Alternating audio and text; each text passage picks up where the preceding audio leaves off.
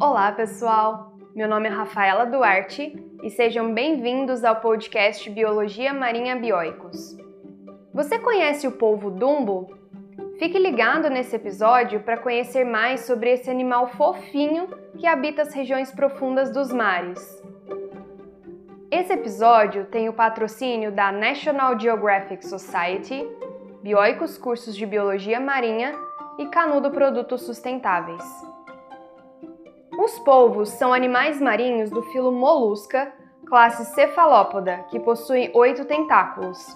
São estritamente marinhos e são encontrados em todos os oceanos do mundo. Esses animais têm o cérebro mais complexo que qualquer outro invertebrado e são uma das criaturas marinhas mais impressionantes e habilidosas que conhecemos. Uma característica muito marcante desse animal é a inteligência, e é por isso que eles são mestres na camuflagem, conseguindo mudar de cor e textura. Além disso, possuem uma grande flexibilidade, se alojam em pequenos buracos e fendas de rochas, estando muito adaptados à vida no oceano.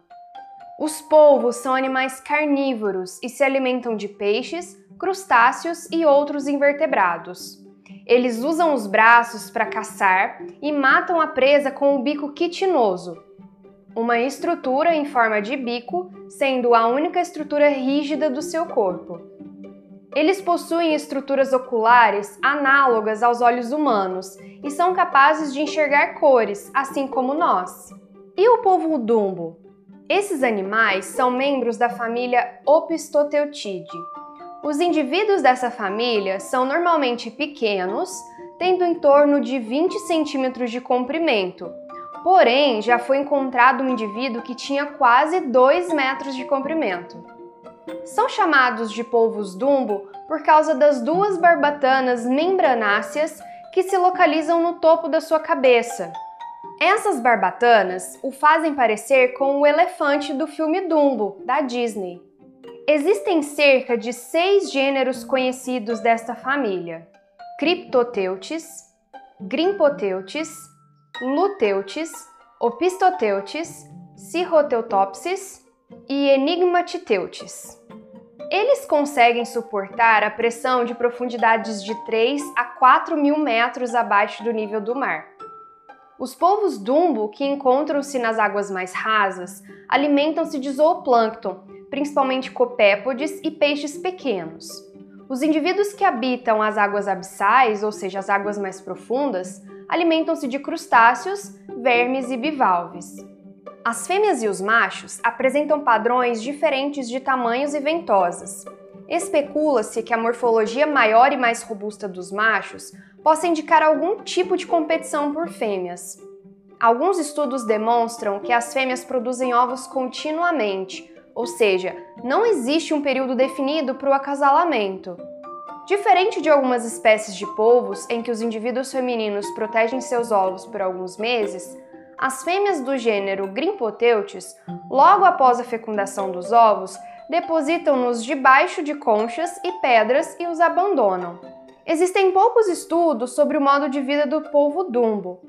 Algumas observações comportamentais que foram registradas em animais retirados das profundezas e confinados em aquários são consideradas suspeitas, pois animais retirados de seu habitat natural podem apresentar comportamentos diferentes de quando estão livres na natureza. No entanto, algumas hipóteses mostram que esse animal parece depender quase inteiramente de suas barbatanas para locomoção. O polvo dumbo é um animal raro e dificilmente encontrado, devido à sua preferência por águas profundas, e trazer esse animal para a superfície pode levá-lo à morte.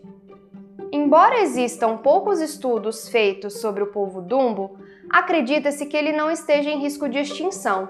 Porém, com os grandes problemas ambientais, como o descarte inapropriado de lixo e a mudança da temperatura nos mares, esta e muitas outras espécies podem ser prejudicadas. Então, gostou desse episódio e quer saber mais?